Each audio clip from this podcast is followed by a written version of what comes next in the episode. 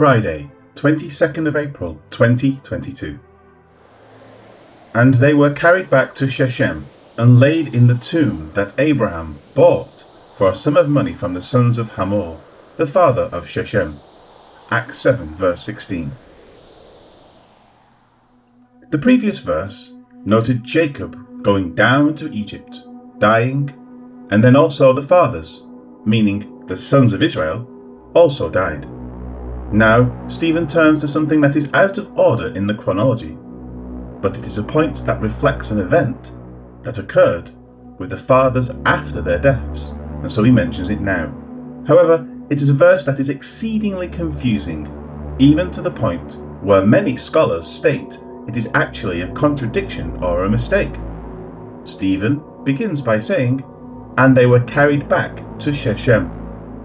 The question here is, who is this referring to? If it is referring to Joseph, Jacob, and the fathers, then there becomes a great difficulty in the text. If it is referring to Joseph and the fathers, then there is much less difficulty in what is said. In the previous commentary, this translation was suggested, offsetting Jacob, who represents all of Israel, in parentheses. Then Joseph sent and called his father Jacob and all his relatives to him 75 people. So Jacob went down to Egypt, and he, Joseph, died, he and our fathers. For now, first and foremost, this is referring explicitly to what is noted as the book of Genesis ends.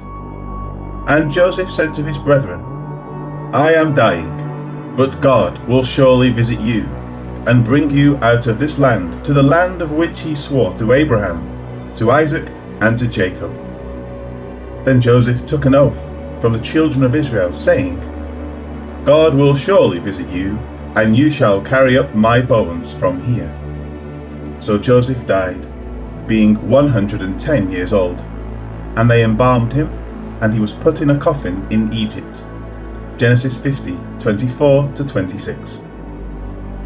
What Joseph requested is noted as fulfilled in Joshua 24 the bones of Joseph, which the children of Israel had brought up out of Egypt, they buried at Shechem, in the plot of ground which Jacob had bought from the sons of Hamor, the father of Shechem, for one hundred pieces of silver, and which had become an inheritance of the children of Joseph. Joshua 24 32. Nothing is said in the Old Testament concerning the bones of the fathers being carried back. The promise was only made to Joseph and it was right that Joshua recorded it.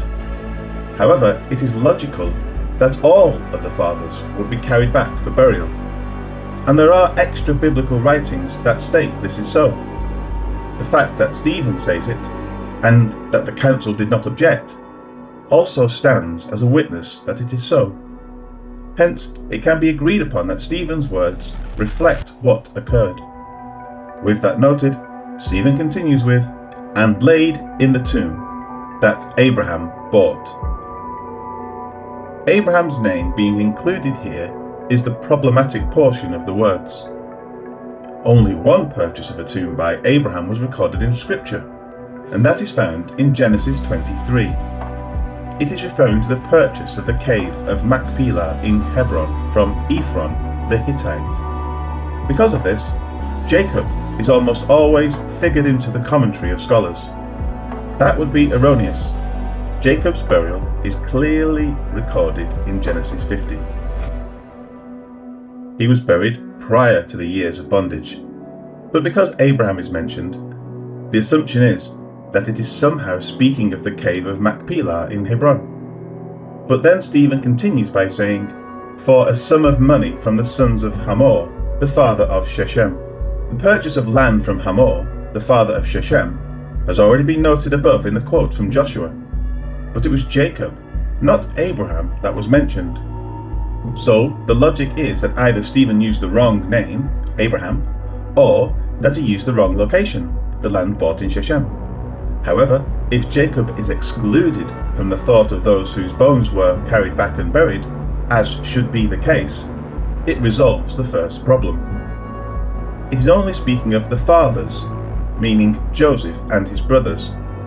and it is only speaking of the land in Shechem.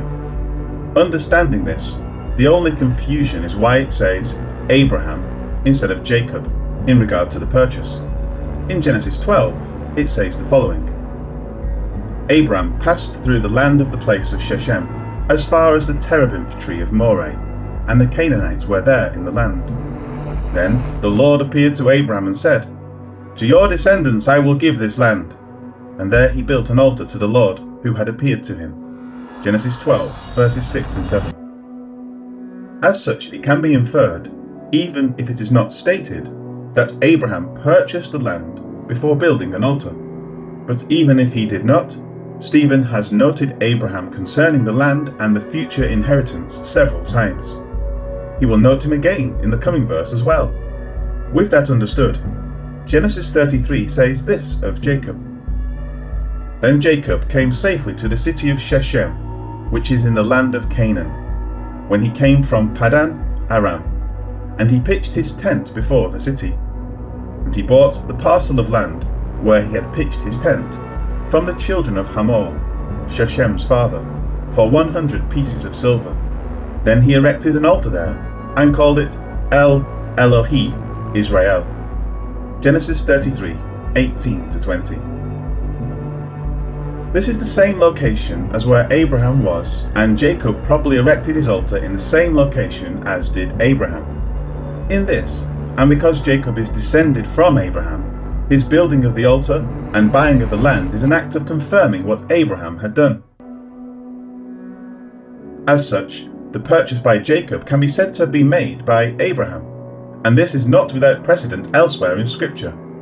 Abraham gave a tenth of his spoils to Melchizedek in Genesis 14, and yet the author of Hebrews says that because of this, the tithes of Israel are paid through Abraham to Melchizedek.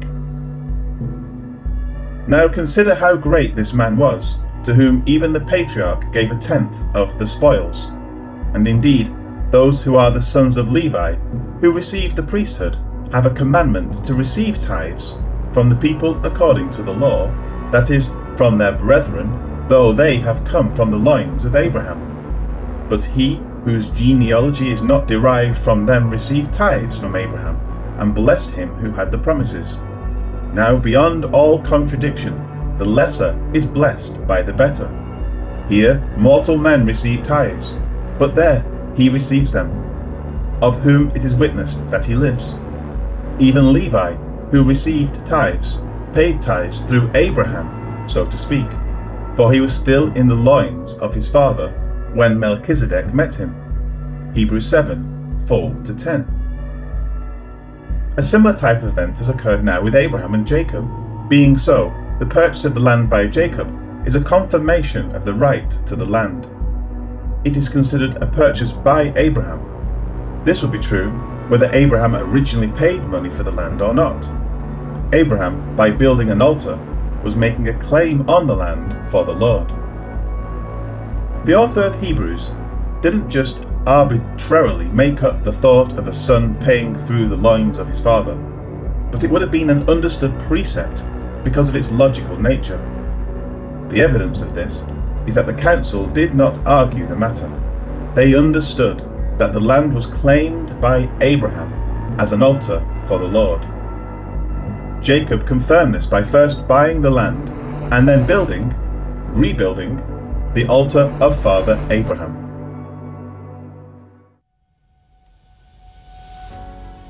Life application Jacob was in the loins of his father Abraham when Abraham erected the altar in Genesis 12.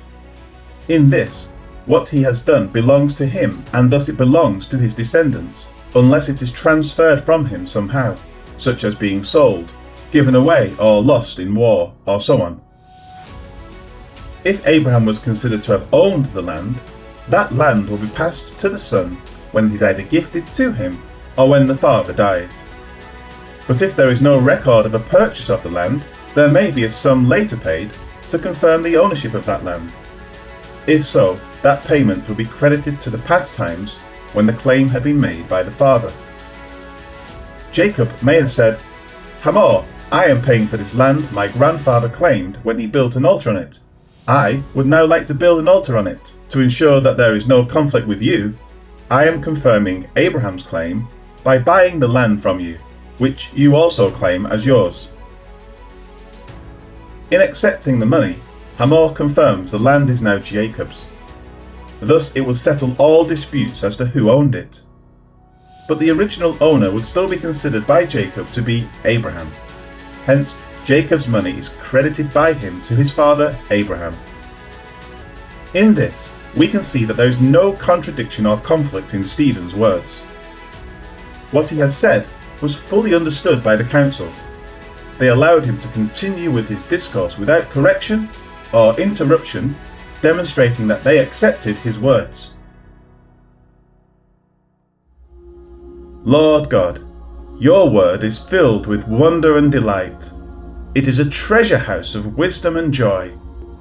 Thank you for your word that challenges us to seek out its depths and to more fully appreciate the wisdom and care you put into it. Yes, thank you for your precious word. Amen.